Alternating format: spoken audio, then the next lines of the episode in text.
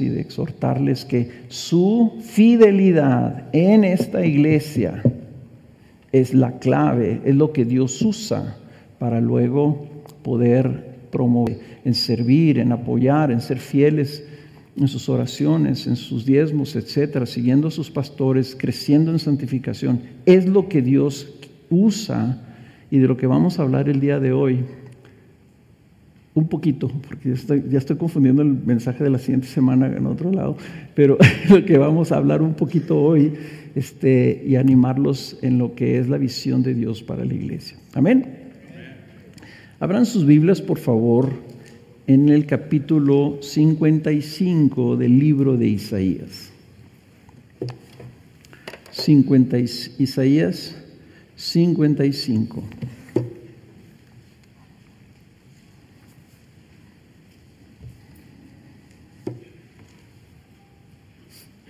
Cambiaron el tapetito, ¿verdad? Ya estaba como que, como que me subí así con, acuérdate que te puedes tropezar con el tapetito. Y no, ya está nuevo. Isaías 55, y si me acompañan vamos a orar. Señor, todo lo que acabo de compartir es una evidencia de tu bondad, de tu gracia, de tu amor por el mundo, Señor, de cómo tú amas al hombre caído y que estás dispuesto a extender de tu gracia para con el mundo perdido. Y por eso, Señor, nos alegramos y celebramos el crecimiento de tu iglesia a través del mundo, porque eso nos muestra, Señor, que, que tu gracia sigue avanzando, tu reino se sigue extendiendo, tu voluntad, Señor, de salvación. Padre, te pido que el día de hoy tú bendigas esta iglesia y la edifiques. Y que este, este pasaje, este cántico, este poema de Isaías, Señor, venga, Señor, y alegre sus corazones y aliente sus vidas. Y, Señor, y fortalezca y alimente su fe. Para que continuamente vengan a beber de las aguas de tu gracia, las aguas de vida que es Cristo, Señor.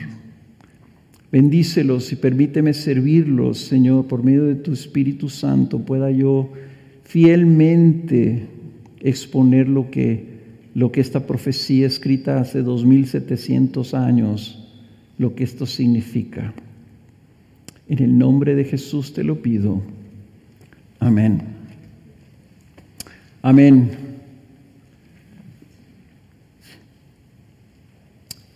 En Isaías, en el capítulo 42, 49, 50 y 53, se encuentran unos pasajes que se les ha llamado los cánticos del siervo del Señor. Son expresiones proféticas acerca de la interacción entre Dios Padre y Jesús llamado a venir. Ustedes conocen, la mayoría de ustedes creo van de conocer el, el, Salmo 53 donde habla del siervo sufriente y cómo dio su vida por nuestras iniquidades. Bueno, estos, estos estas profecías, estos cánticos donde habla el Señor, donde dice, puse mi, espalda ¿verdad? A, mis acusadores, ¿verdad? que me torturaran, jalaron mis barbas, etcétera, etcétera, nos apuntan a algo que hizo Jesús y que promete el Señor en estos cánticos, que es el establecer un pacto con un pueblo, un pacto de gracia eterno para con su iglesia. Y en el Salmo, digo en el Salmo, perdónenme si les digo salmos, cuando diga salmos estoy hablando de Isaías, ¿ok?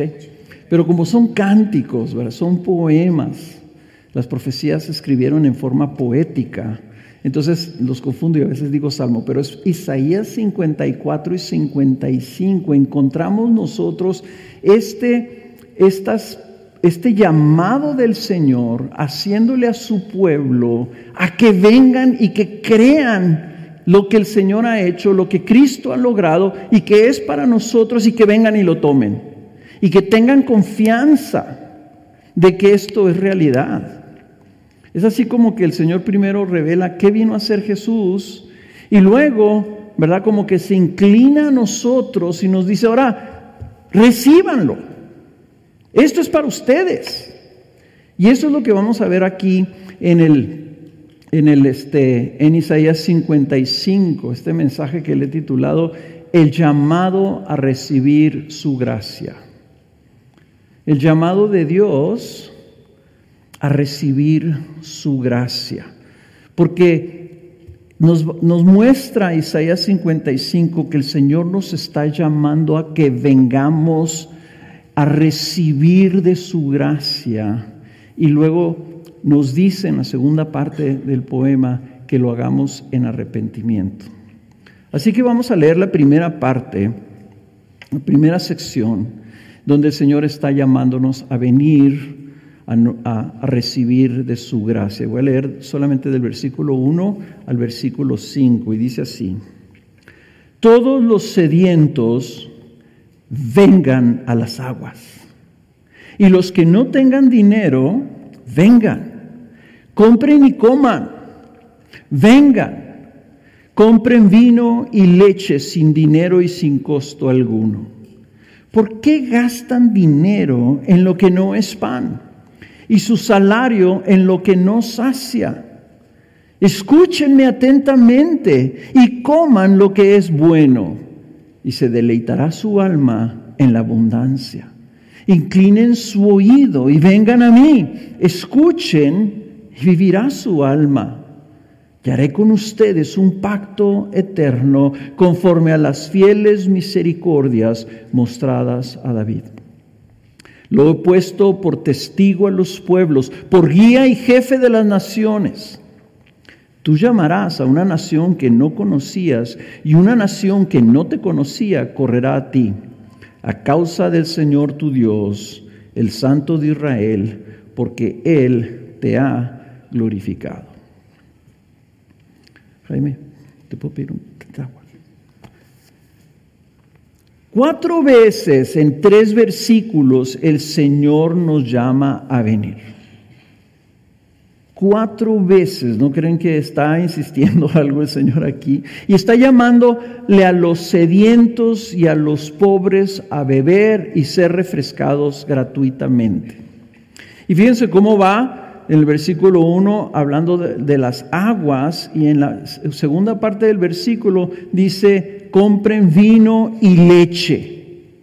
Las aguas refrescan, el vino alegra y la leche alimenta. Entonces está llamando a los sedientos a refrescarse, a los tristes a alegrarse y a los débiles a fortalecerse. Y luego dice que lo que Él ofrece es bueno y es gratis. Y es una manera muy curiosa porque está llamando, está invitando a que vengan y compren sin dinero.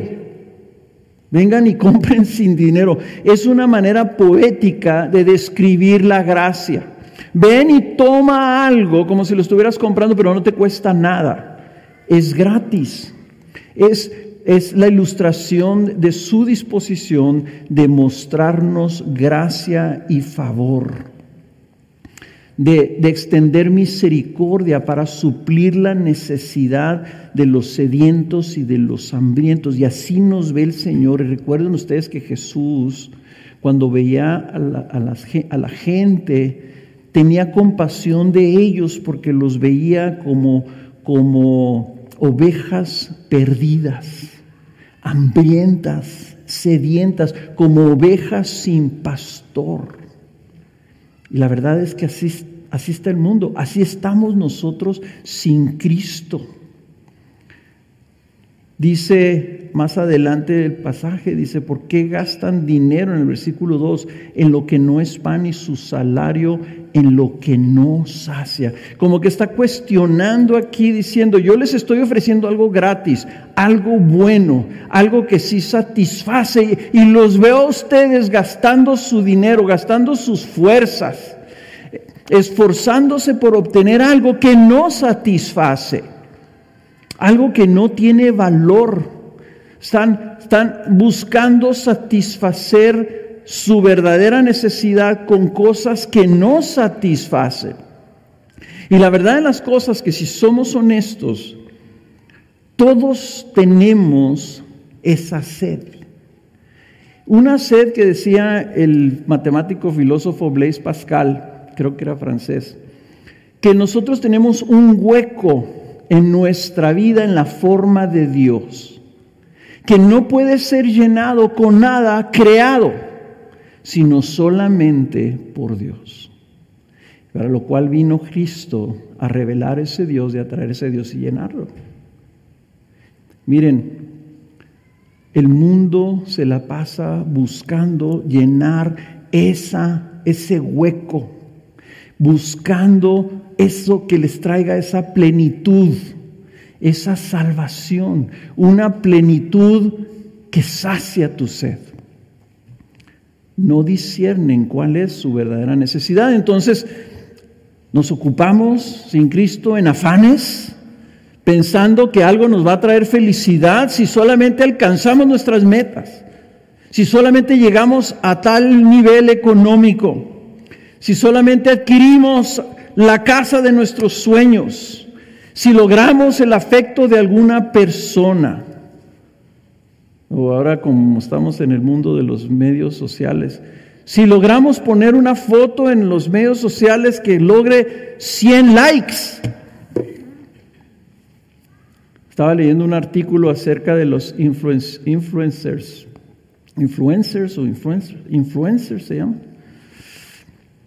Dice, pueden recibir 10 mil likes, 100 mil likes, pero si hay uno que dice no, dice, se deprimen.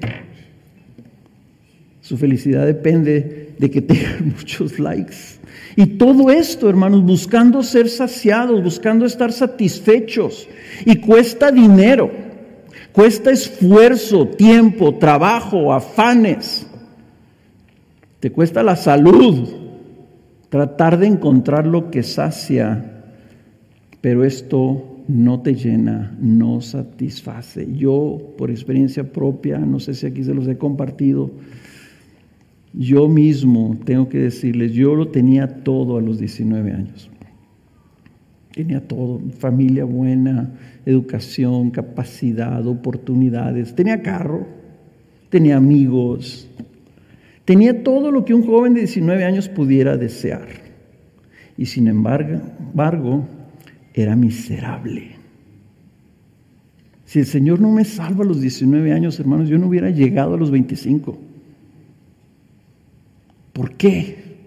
Porque le daba gracias a Dios esta mañana que estaba orando diciendo, Señor, gracias que me permitiste darme cuenta que tenía un hambre que no podía ser saciada que pude pensar y decir, la vida no puede ser esto, Señor, si esto es todo lo que ofrece. Y por su misericordia me llenó. Y entonces Él está aquí en el versículo 2. Vean la segunda parte del versículo 2. Escúchenme atentamente, así como cuando hablas con tus hijos. dices, mira, por favor, escúchame, ponme atención. Esto es un llamado vehemente. El Señor está insistiendo. Escúchame atentamente y come lo que es bueno. Dice, y se deleitará su alma en la abundancia. ¿Qué, ¿Qué, es lo que quiere que escuchemos el Señor? ¿Por qué está insistiendo tanto? Cuando, cuando tú le dices algo, escúcheme, es porque tienes algo muy importante que decirles, pero le estás revelando también tu corazón. Quiere Él que no tengamos esa hambre. No quiere vernos ya miserables, sedientos y hambrientos. Él está ofreciendo lo bueno, lo bueno y lo abundante. Y aquí es importante porque el lenguaje poético es hermoso Dice, y se delitará su alma en la abundancia, no sé cómo diga la reina Valera, no recuerdo, pero no sé si diga grosura o qué, pero literalmente está hablando de la grasita de la carne. Y les platicaba yo en la iglesia que mi abuela, cuando hacía mi papá, mi papá le encantaba hacer carne asada, los domingos hacía carne asada. Y llegaba mi abuela y le decía, ¿qué, cuál, ¿cuál quiere, suegra? Le decía señora, creo. Y ella decía, córtame ese pedacito, córtame el gordito. Llevaba una tortilla y eso es lo que ella se comía. Esto está diciendo, y la verdad de las cosas es que es lo más rico y es lo que te dejas completamente satisfecho como comer tacos de tuétano, ¿verdad? Ya, ya, yo sé que aquí estoy en el paso y todos, ay no, yo no como eso más que lechuga. Sean honestos, la lechuga no satisface. Los gorditos, una carne con gorditos. Qué barbaridad. Él está diciendo, vengan y coman y van a probar lo gordito. Se va a deleitar su alma. ¿Qué está ofreciendo el Señor? Vean lo que está ofreciendo. Está ofreciendo vida. Inclinen su oído y vengan a mí, escuchen y vivirá su alma. Lo que está ofreciendo el Señor es este pacto eterno que les estoy que les estaba mencionando, haré con ustedes un pacto eterno conforme a las fieles misericordias mostradas a David. El versículo 3 es la cúspide de este poema. Está diciendo, escúchenme y vengan. Y les prometo esto, voy a hacer con ustedes ese pacto eterno. Miren, esta, esa línea está en el Nuevo Testamento. Vayan a, Hechos, capítulo 13, versículo Vayan al, al 22. Déjenme les digo qué está pasando aquí. Pablo lo acaba de llamar el Señor a las misiones. ¿okay? Pablo era un tremendo, lo habían escondido. Pero Bernabé en su misericordia se acuerda de él y el Señor está abriendo las naciones en Antioquía y va por él, lo trae y los envían al primer viaje misionero. Y este es el primer sermón de Pablo. Y cuando él les está hablando, y les está hablando a los judíos de las promesas de Dios y las promesas a David, les dice esto, fíjense lo que dice en el versículo 22, cuando quitó a, a Saúl, les levantó por rey a David, del cual Dios también testificó y dijo, he hallado a David, hijo de Isaí, un hombre conforme a mi corazón, que hará toda mi voluntad. Pero noten el versículo 23, de la descendencia de este, conforme a la promesa, Dios ha dado a Israel un Salvador, Jesús. Y continúa él hablándoles, diciéndoles, esta promesa era para ustedes. Este Jesús es el prometido, el hijo de David, el que él le dijo que iba a venir. Y entonces, más adelantito ahí, en, el versículo 34 está concluyendo su, su, sermón y dice, y en cuanto a, lo que, a que lo resucitó de entre los muertos para nunca más volver a corrupción, Dios ha hablado de esta manera. Y aquí está esa línea de Isaías 55, les daré las misericordias santas y fieles prometidas a David. O sea, Pablo está entendiendo que Isaías 55, cuando habla, dice, de ese pacto eterno, es el pacto de la gracia que viene por medio de Jesucristo. Jesucristo es el prometido. Jesucristo es el que viene a traer esas santas misericordias.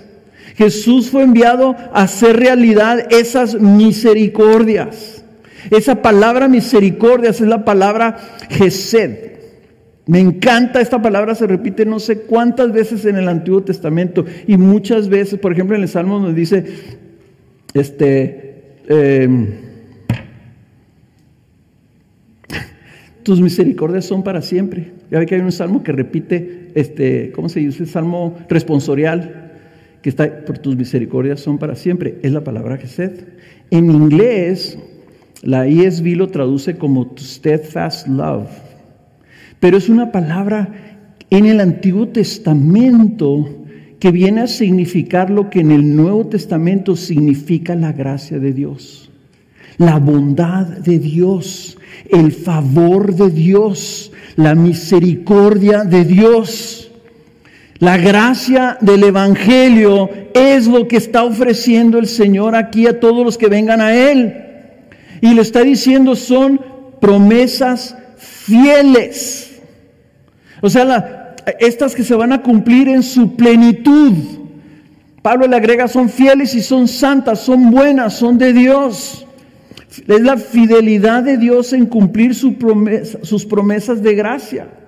Entonces cuando Él dice, escúchenme, Escúchenme, escúchenme. ¿Qué está diciendo el Señor cuando les dice escúchenme y les voy a dar las promesas de David? La clave está en el Nuevo Testamento. La clave está en los evangelios. Miren, les voy a leer eso, no tienen que buscar. Espero que allá los muchachos que están ahí atrás, les voy a decir las citas para si pueden ponerlas, las pongan para que las puedan ver también. Mateo 11, 28. Ustedes anótenlo por ahí en un papelito. Mateo 11, 28. ¿Qué dice Jesús? Vengan a mí. ¿Cómo, cómo, está, ¿Cómo empieza esta profecía? Vengan a mí. Cuatro veces.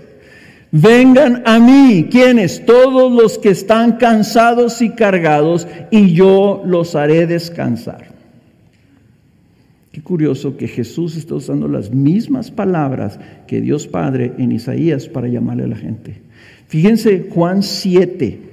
Juan 7, el 37 y el 38. Juan 7, ¿qué dice?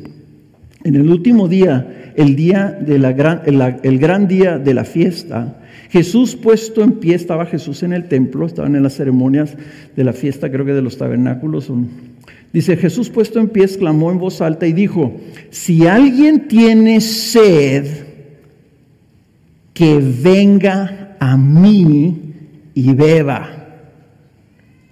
El que cree en mí, como ha dicho la escritura, de lo más profundo de su ser brotarán ríos de agua viva. Este es un mensaje muy importante de Jesús porque apuntaba al Espíritu Santo. Pero el Señor está diciendo, vengan a mí y beban de quién? De mí. Dice Juan 4:14, le dijo a la mujer samaritana, el que beba del agua que yo le daré, no tendrá sed jamás. Quedar, quedará satisfecho y saciado por toda la eternidad. No tendrá sed jamás, sino que el agua que yo le daré se convertirá en él una fuente de agua que brota para vida eterna. Entonces los evangelios nos dicen que Cristo no solo es esa agua, sino es quien nos está llamando a Él mismo para, lo voy a poner así aunque suene como sea pleonasmo, para dársenos, para darse a nosotros. Él nos llama, vengan a mí y yo me voy a dar a ustedes. Yo soy el agua viva. Vengan a mí y yo les voy a, yo les voy a saciar su sed. Y de una manera que se les voy a saciar que nunca más van a volver a tener sed. Pero no solamente eso. Regresemos a Juan capítulo 6, versículo 35. Jesús les dijo, yo soy el pan de la vida. El que viene a mí no tendrá hambre y el que cree en mí nunca tendrá sed. Ahí mismo en el 48-55 lo repite Cristo, yo soy el pan de la vida. Los padres de ustedes comieron el maná en el desierto y murieron. Este es el pan que desciende del cielo para que el que coma de él no muera. Yo soy el pan vivo que desciende del cielo. Si alguien come de este pan, vivirá para siempre. Y el pan que yo también daré por la vida del mundo es mi carne. Jesús no solamente es el agua viva, Jesús es el pan que alimenta, el pan que sacia, el pan que te quita el hambre, el pan que satisface todo apetito. Es Él. Y dice, y ese pan es mi propio cuerpo. Y entonces ya está apuntando a Isaías 53. Él puso su cuerpo en nuestro lugar para recibir el juicio de Dios, sobre el pecado del mundo entero, sobre él. Y entonces dice, por la muerte de él se nos da vida a nosotros. La, la clave está que si se fijaron ustedes aquí en el versículo 6.35 y en el versículo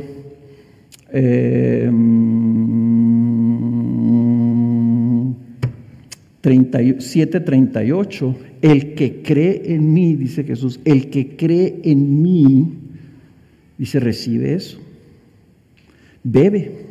O sea que la manera de recibir el agua y el pan es por medio de la fe.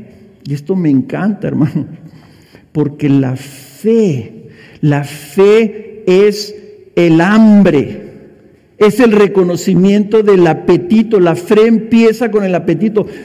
Mm, a veces me pregunta la gente, bueno, ¿qué es la fe? ¿Cómo te hago para tener fe? Pues lo que necesitas para tener fe es tener hambre.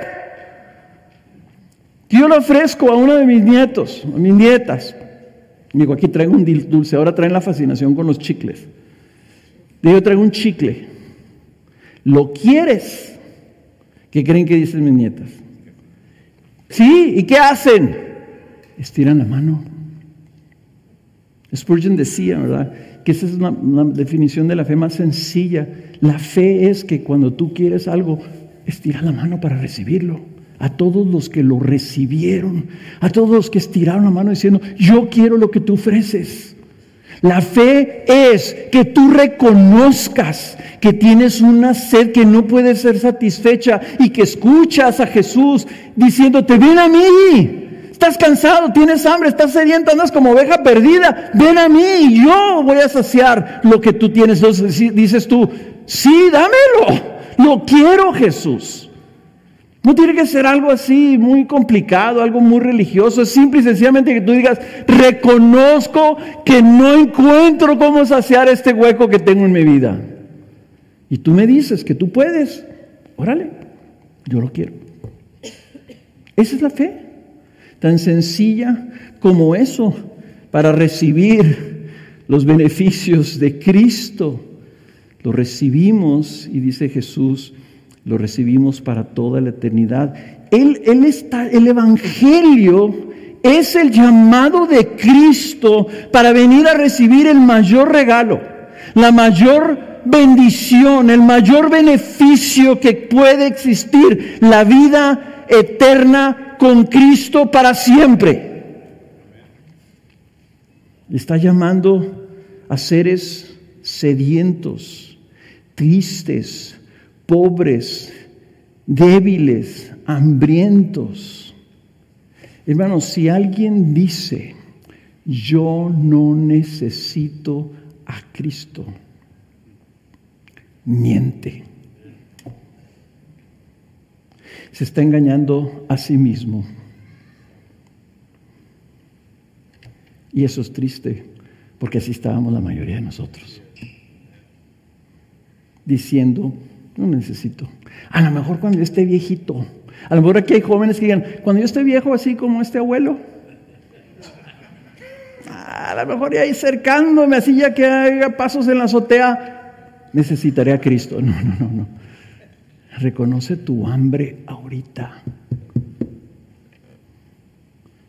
Esa sed de atención, ese deseo de ser reconocido ese deseo de ser principal y que la gente te aplauda, ese deseo de tener para que todos vean, mira lo que tengo y ese deseo que tienes, esto me va a satisfacer, reconócelo, es hambre y solamente hay uno que te puede saciar.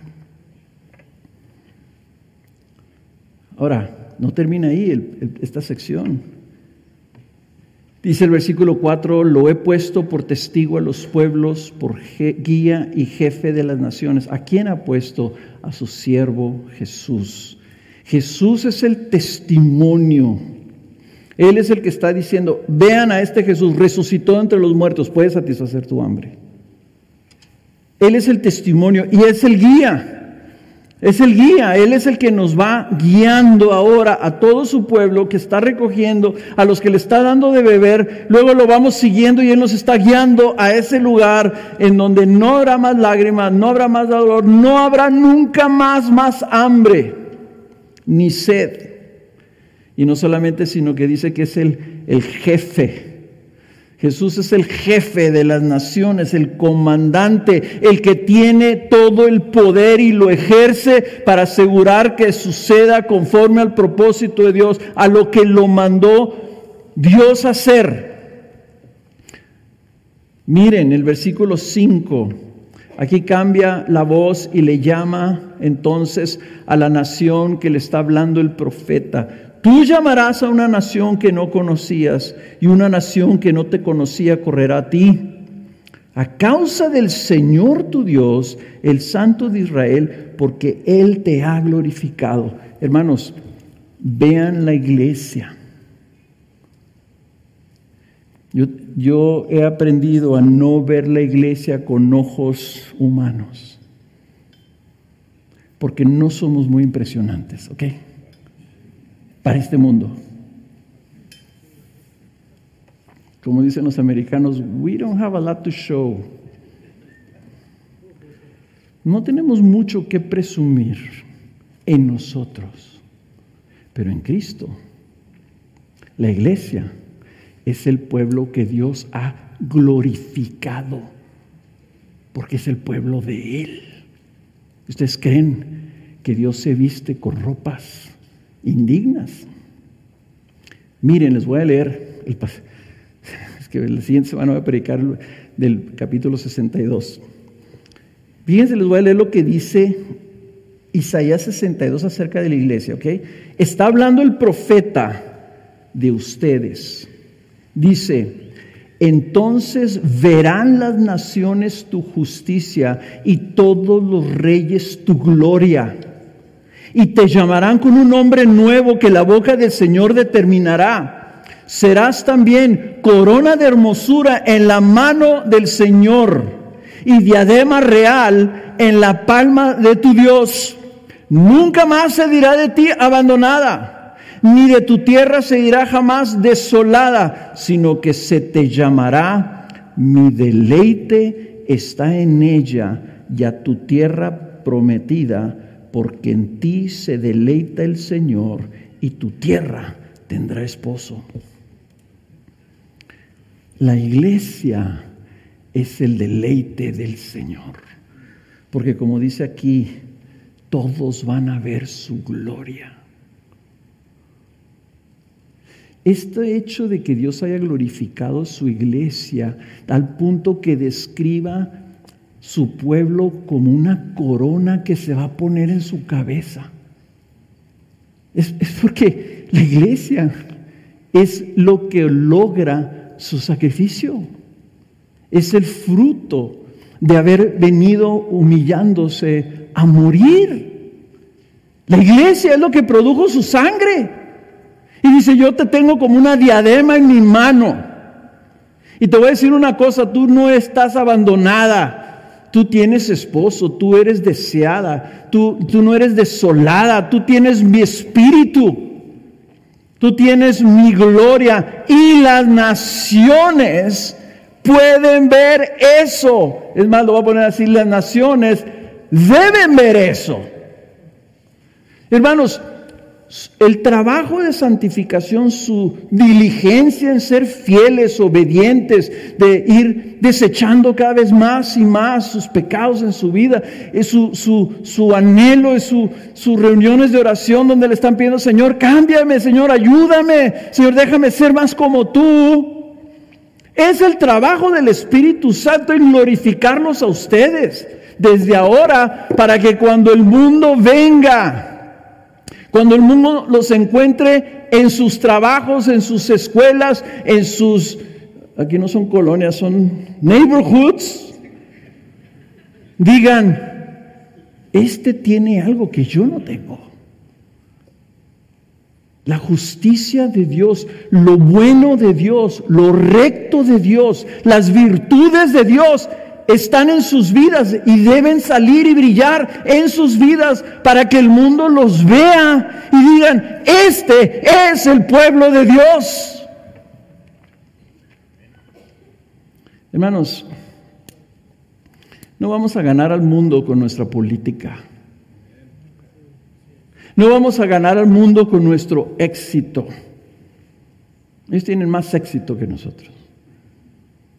Pero tenemos algo que el mundo no tiene. Almas satisfechas y deleitándose en Cristo. Un Dios que se deleita con nosotros.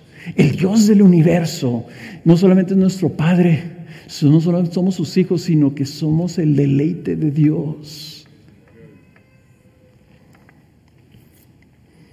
Entonces, la pregunta es si tú estás viviendo así. O si tú aún sigues tratando de llenar ese hueco con cosas, con personas con metas y logros de este mundo. Eso no satisface y nunca te va a satisfacer. Los hombres más ricos de la tierra mueren en la miseria espiritual. Los hombres más ricos de la tierra, ¿saben qué están haciendo con toda su riqueza? Construyendo cohetes para ver si se pueden escapar a otro mundo, ¿verdad? Y vivir para siempre. En otro mundo también van a ser infelices.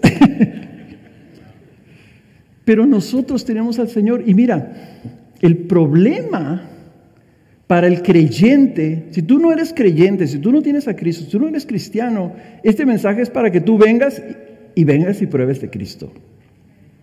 Pero si tú eres creyente y tienes a Cristo, ¿sabes una cosa? Tú también tienes que estar viniendo continuamente y permanentemente a beber de Cristo. Y ahorita les voy a decir por qué. Les voy a decir por qué. Porque desgraciadamente nosotros tendemos, teniendo la, el agua, las fuentes de, agua viva, como dijo el profeta Jeremías, yo soy, yo soy una fuente para ti y vas y haces hoyos para ver si encuentras agua. Si, si han hecho un pozo, los que tienen rancho, han ido a los ranchos, el agua que sale abajo es lodo. Dice, haces cisternas, cavas cisternas y hoyos, pozos para beber agua lodosa. Y yo soy una fuente de agua viva para ti. Y es la segunda parte de Isaías. Versículo 6. Y lo voy a leer por pedacitos para que, porque va a salir más claro. Miren, 6 y 7. Busquen al Señor mientras puede ser hallado. Llámenlo en tanto que está cerca. Abandone el impío su camino y el hombre malvado sus pensamientos. Y vuélvase al Señor que tendrá de él compasión. Al Dios nuestro que será amplio en perdonar el llamado del Señor y parte de su insistencia, escúcheme, escúcheme, vengan, vengan, parte de la razón es porque es urgente.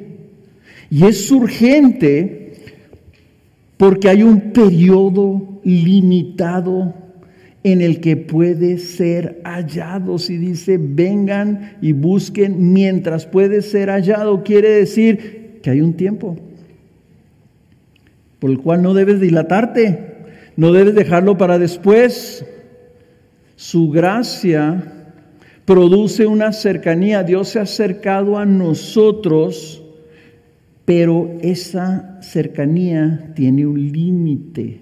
Y es parte de a veces que no entendemos de la gracia de Dios. La gracia de Dios tiene un límite de tiempo. Ahorita se nos está ofreciendo y mañana tú no sabes lo que va a pasar. Algunas personas dicen, no, pues yo no creo que el Señor vaya a venir dentro de los próximos 50 años. Y yo digo, la gran mayoría de nosotros que estamos aquí sentados vamos a encontrarnos con el Señor antes de 50 años.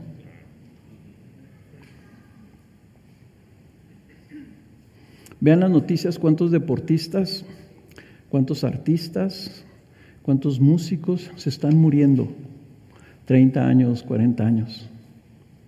¿Cuántos jóvenes se están muriendo? La, enfermedad más peligrosa y la que está creciendo más es la miseria. Y la gente se muere por miseria, por suicidio. Hay tiempo para buscar al Señor. Su cercanía es temporal y tenemos que reconocerlo. Por eso es que tenemos que escuchar la apelación del Señor. Búsquenlo, llámenlo. Como cuando escuchamos a, a los amigos, dicen, no, pues tengo una semana que no le hablo a mi esposa. Ay, pues, ¿qué estás esperando? Llámale. Llámale, arregla las cosas. ¿Qué te cuesta? No, pues es que me siento así, como que no sé qué decir. Seas bruto, llámale. Está diciendo el profeta, búsquenlo, llámale, no te esperes. De seguro te contesta. ese buscarlo, ese llamarlo, está implicando algo. ¿Se fijaron? En la primera parte el Señor nos estaba llamando a nosotros. Vengan, vengan, vengan. Y ahora el profeta voltea con nosotros y nos dice, llámalo. Ahora nosotros somos los que tenemos que llamarle. Eso implica algo. Implica que la fe no solamente es decir, estirar la mano, sino es llamarlo. Y ese llamar implica algo que aquí está traducido como arrepentimiento. Para tú ir a buscar el agua viva, quiere decir que tienes que dejar de estarte tomando lo que te estabas tomando. Quiere decir que tú tienes que reconocer, esto no sirve y te volteas, te vuelves al Señor. Me encanta esta, este pasaje, siempre me ha gustado porque ilustra lo que es el arrepentimiento. Yo encuentro que muchas personas confunden el arrepentimiento con, la, con el sentirse mal porque pecaron y dicen, estoy arrepentido. La mayoría de las veces no están arrepentidos, simplemente se sienten mal, ¿verdad? Confunden el estar compungidos por su pecado con el arrepentimiento. El arrepentimiento es volverse. El arrepentimiento es abandonar algo. Es dejar algo. Es darle la espalda a algo. Miren, trato yo de, de, en la congregación de hablar de la fe como apetito y como recibir y hablar del arrepentimiento como algo posicional. Es una postura, el arrepentimiento no es ocasional, ¿ok? El arrepentimiento es adquirir la postura correcta, es volverse a Dios, aquel que te está ofreciendo el agua y entonces tú dices, Señor, vengo a ti, dame. Pero para hacer eso tienes que dejar donde estabas, volteado. El pecado es, el Antiguo Testamento lo describe así, ustedes me dieron la espalda. Estás buscando otros dioses. Si estás buscando otros dioses, estás buscando otras cosas, pues me estás dando la espalda a mí, porque yo soy el único Dios. No hay otras direcciones en donde lo puedas tú encontrar. Y miren, Jesús mismo lo dijo. En Mateo 16, 24 dice, si alguien quiere venir en pos de mí, niéguese a sí mismo, tome su cruz y que me siga. Si alguien quiere venir en pos de mí para recibir de lo que yo les estoy dando, tienes que negarte, tienes que abandonar, tienes que morir a eso que te está jalando. Ese es el arrepentimiento. Y, no se vayan con la finta Dice el hombre malvado, el impío, dice, no, pues le está hablando a los sicarios, le está hablando a los asesinos o a los violadores. Nos está hablando a nosotros, nos está hablando a su pueblo. El impío, dice, dice, dijo David, yo nací en la iniquidad de mi madre. Nacemos con una naturaleza caída que está inclinada no hacia Dios, sino hacia lo que no es Dios. Esa es la iniquidad, esa es la impiedad y nuestro pecado, el abandonar al Señor y seguir otras cosas, es maldad. Es una maldad, no es que me equivoqué, no es un error, es que tomé malas decisiones, no, es que seguiste la maldad de tu propio corazón buscando algo que no satisface.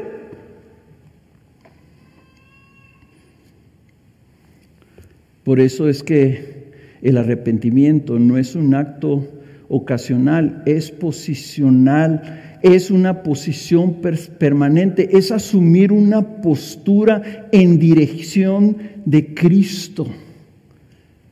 Es vivir volteado y si nosotros el problema lo traemos interno y la impiedad está dentro de nosotros y es lo que nos jala, entonces es voltear de nosotros mismos, es negarnos a nosotros mismos, es decirle no a nuestros propios impulsos, a lo que sale de nuestro corazón.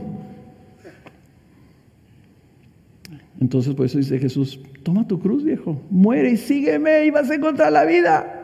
Porque el que la quiera ganar la va a perder, pero el que la pierda por mí la va a encontrar. ¿Cuál vida? La vida eterna. Y la vida eterna, hermanos, no es nomás que nosotros vamos a vivir para siempre. La vida eterna es una vida con una calidad eterna, o por decir, tiene una calidad celestial, porque tienes a Cristo viviendo en ti. Esa calidad de vida es vida eterna. Es la misma vida que vamos a tener en la eternidad, pero que ya la tenemos desde ahora. Nomás que a veces no la distinguimos porque tenemos esta carne. Cuando no tengamos la carne, nos vamos a sentir así como que nuestra vida va a expandirse. Ya no va a haber nada que nos ponga tropiezo, ya no va a haber obstáculo, ya no va a haber nada que tengamos que negar, ya no va a haber nada que tengamos que resistir. Pero te vas a dar cuenta, esta vida la tenía yo en el paso, porque tenía Cristo dentro de mí. Y estaba el poder de Dios en mi vida, el mismo poder que levantó a Cristo entre los muertos, lo tengo habitando dentro de mí. Entonces, el Señor está diciendo, vengan, escuchen, vengan y reciban vida. Y todos a lo mejor están ahí diciendo, pues eso suena muy bonito, Carlos, pero pues no sé, yo, es que tú no conoces mi vida, no sabes mi situación, es que lo que a mí me dijo mi mamá y a mí me hicieron daño y, me pasó esto y pues el Señor, sabiendo que ibas a estar pensando esas cosas, inspiró hace 2700 años a Isaías para que te escribiera lo siguiente. Ven, Vuélvanse al Señor que tendrá de él compasión, al Dios nuestro que será amplio en perdonar, dice el 7, y lo dice el 8, porque mis pensamientos no son los pensamientos de ustedes, ni sus caminos son mis caminos, declara el Señor, porque como los cielos son más altos que la tierra, así mis caminos son más altos que sus caminos, y mis pensamientos más que sus pensamientos. Porque como descienden de los cielos la lluvia y la nieve y no vuelven allá, sino que riegan la tierra, haciéndola producir y germinar, dando semilla al sembrador y pan al que come, así será mi palabra que sale de mi boca. No volverá mi vacía sin haber realizado lo que deseo y logrado el propósito para el cual lo envié. El Señor sabe que estamos pensando, Señor, esto suena demasiado bueno para creer. Y entonces le está diciendo, claro, porque yo no sé cómo son ustedes. Yo no pienso como piensan ustedes. Mi carácter y mi corazón no es como el de ustedes. Es lo que está diciendo. Ustedes tienen una mentita así, mentecita así chiquita. Y dicen, no, pero aquí, pero allá. ¿Por qué no me creen? Y vienen y beben y se satisfacen y entonces, ¿por qué? Porque yo no soy como son ustedes. Yo no hago las cosas como las hacen ustedes. Cuando yo digo una cosa, yo soy Dios. Y todo lo que yo digo se hace. Yo digo, hágase la luz y cabe, se hace la luz. Hágase el universo, se hace el universo. Entonces el hombre insensato está pensando, oye, pero no puede ser. ¿Cómo, cómo se hace el, universo así como Dios? ¿En dónde estaba Dios? Y entonces vamos a creer mejor otra tontería. Vamos a pensar que explotó solo de la nada algo. Rompiendo las mismas leyes que ellos han establecido, que de la nada no puede salir todo. Pero si Dios dice, de la nada, hágase la luz, se hace. Y si yo digo, yo te voy a dar vida eterna, se hace. Él es soberano, Él es Dios y por ello nos da lo que nos promete. Dice la Biblia, nosotros somos infieles, pero Él es fiel. Nosotros mentimos, pero Él no miente. Nosotros cambiamos, Él nunca cambia. Nosotros somos impotentes, Él es todopoderoso. Nosotros somos malos, Él es un Dios de toda gracia, amplio en perdonar, un Dios de compasión. Conclusión, versículo 12. Porque con alegría saldrán y con paz serán conducidos. Ahí está el guía. Los montes y las colinas prorrumpirán en gritos de júbilo delante de ustedes, y todos los árboles del campo aplaudirán. En lugar del espino crecerá el ciprés, y en lugar de la ortiga crecerá el mirto. Y esto será para gloria del Señor, para señal eterna que nunca será borrada. La iglesia que Él ha formado va a ser una señal delante de los ángeles por toda la eternidad de la bondad y la gracia de Dios. Dice, la naturaleza, la creación va a alabar la obra de Dios. Los montes se van a alegrar y los árboles van a aplaudir el hecho que el Señor haya tomado, por eso les digo que no hay que lagarnos, espinas. Una vez conocí una persona de Vermont que veía aquí el paso y decía, hay piedras y estas cosas que ruedan así, ¿verdad? Y el otro día vi una, una, una mata de, de esas rodadoras que le había caído un plástico y se le pegó con todas las espinas. Entonces parecía como esfera, ¿verdad? Así blanca. Iba rodando por la calle. Acá atrás en la calle está de acá atrás. Yo dije, somos espinas, pero dice, en lugar del espino va a crecer el ciprés, y el ciprés es una especie de pino. Y vamos al bosque y decimos, qué bonitos los pinos. En lugar de la ortiga, la ortiga es una hierba espinosa, hierba mala, ¿ok? La ortiga la, la arrancas. Dice, en lugar de la ortiga crecerá el mirto el mirto es un arbusto que da flores y hace perfumes. se hacen perfumes del mirto. Mira la transformación. Mira el Señor tomando gente hambrienta y sedienta, espinas y hierba mala, y las convierte en algo para su alabanza. Las convierte en los diamantes con los que está adornada la corona que Él va a traer en su cabeza. Eso somos nosotros. Y eso puede ser tú si respondes al llamado del Señor y vienes, porque Él quiere glorificarte, quiere cambiarte, quiere transformarte, quiere hacerte en su hijo o su hija para que vivas con Él para siempre. Esa es la gloria del Señor. Por eso el que prueba verdaderamente esa agua, nunca más la vas a dejar. Hermanos, Este mensaje te lo estoy trayendo en enero. Y tienes tú la oportunidad de decidir y de ver tu vida y ver cómo estás viviendo y ver en qué estás gastando tu dinero, dinero entre comillas, como lo pone aquí este poema ilustrativo con este, esta imagen.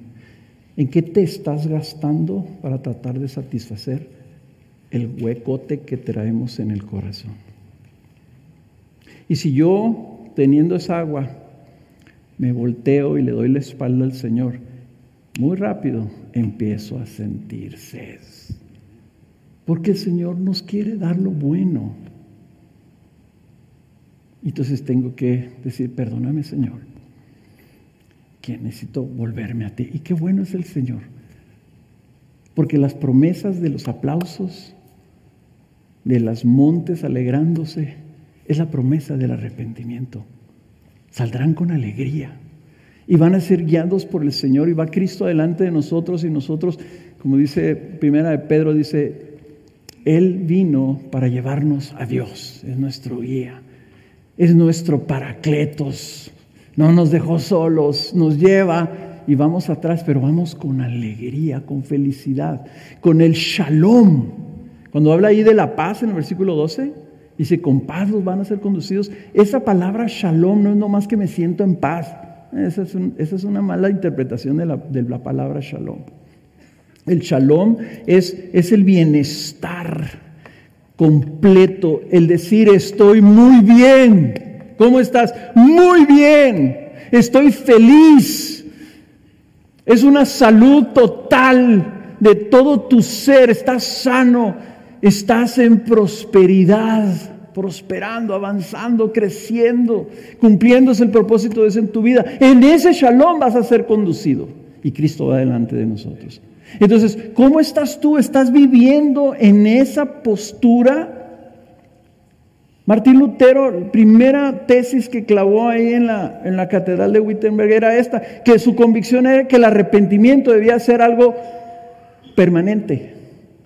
O sea que debe ser una postura y no algo que haces cuando dices, me siento mal por esto y me va a dar un golpe de pecho. ¿Estás en esa postura? ¿Estás levantándote? ¿Estás evaluando tu día en la noche y dices, ¿cómo viví hoy? ¿Qué estuve buscando? ¿Dónde fue mi afán? ¿A qué entregué mis fuerzas? A buscar del Señor, a tenerlo a Él. Por eso es que no me gusta la palabra disciplinas espirituales. Me gusta más la palabra, ya fuiste a deleitarte con el Señor. Vienes saciado. Vives saciado. Y si tú no tienes a Cristo, déjame invitarte, no sigas viviendo así. No sigas tratando de llenar tu vida con algo que no satisface, engañándote de que, de que lo otro sí te va a satisfacer. Si solamente me caso, voy a ser feliz. Si solamente tengo hijos, voy a ser feliz. Y fíjate que son más broncas las que quieres que... Sí, sí, sí, sí, hay tiempos buenos. Aquí está mi hija. Sí, hay tiempos muy, muy bonitos. Pero al final del día, al final del día, ni las hermosuras de mis nietas, ni nada se compara con las aguas vivas, refrescantes de Cristo, que sacian mi alma. Así que ven a Él, ven a Él ahora y escucha su invitación. Vamos a ponernos de pie para orar.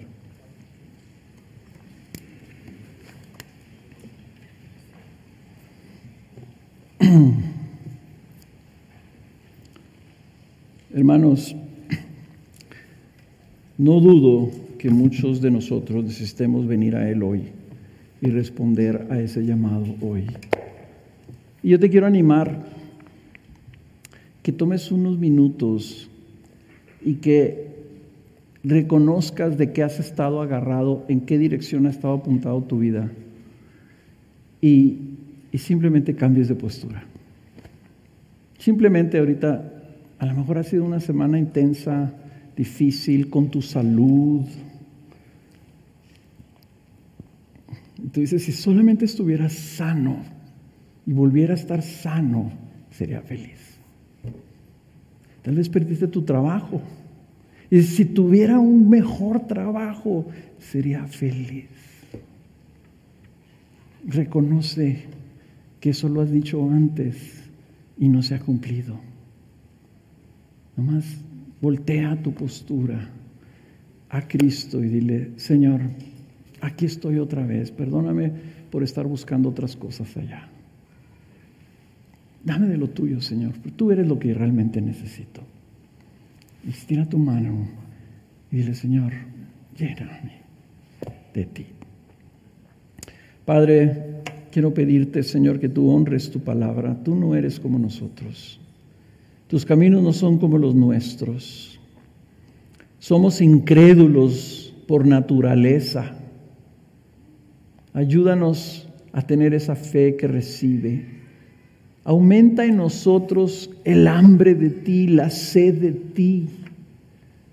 Danos una claridad de entendimiento de saber, Señor, que solo tú satisfaces el hueco que por creación, al hacernos a tu imagen y semejanza, pusiste en nosotros.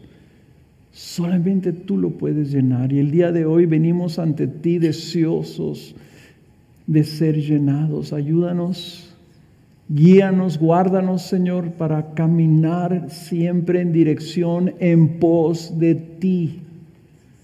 En pos de ti, Señor.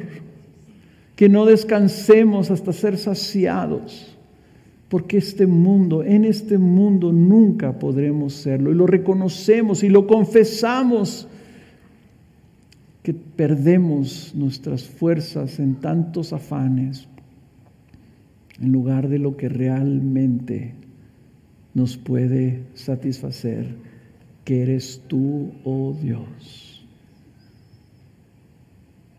Estamos cansados y tristes y sedientos pero tú eres, oh Dios. Tú eres lo que necesitamos. Y Señor, si aquí hay personas que nunca hayan volteado su rostro, volviéndose a ti, te pido que les des una doble porción el día de hoy. De esperanza, de fe, que prueben lo tuyo, que no los dejes que se vayan, Señor, sin que se lleven en su boca espiritual esa agua fresca que tú ofreces. Y aquellos de mis hermanos, Señor, que tal vez hayan estado, empezado este año cansados del anterior, refrescalos. Ayúdalos a que puedan discernir la posición de su vida si están viviendo en arrepentimiento en dirección hacia ti o están dándote la espalda, Señor. Para que se vuelvan a ti y vivan en lo bueno que tienes tú. En lo bueno, abundante, en la grosura que satisface el alma. Y nos queremos deleitar en ti porque tú te deleitas en nosotros. Gracias por tu palabra, Señor. Amén.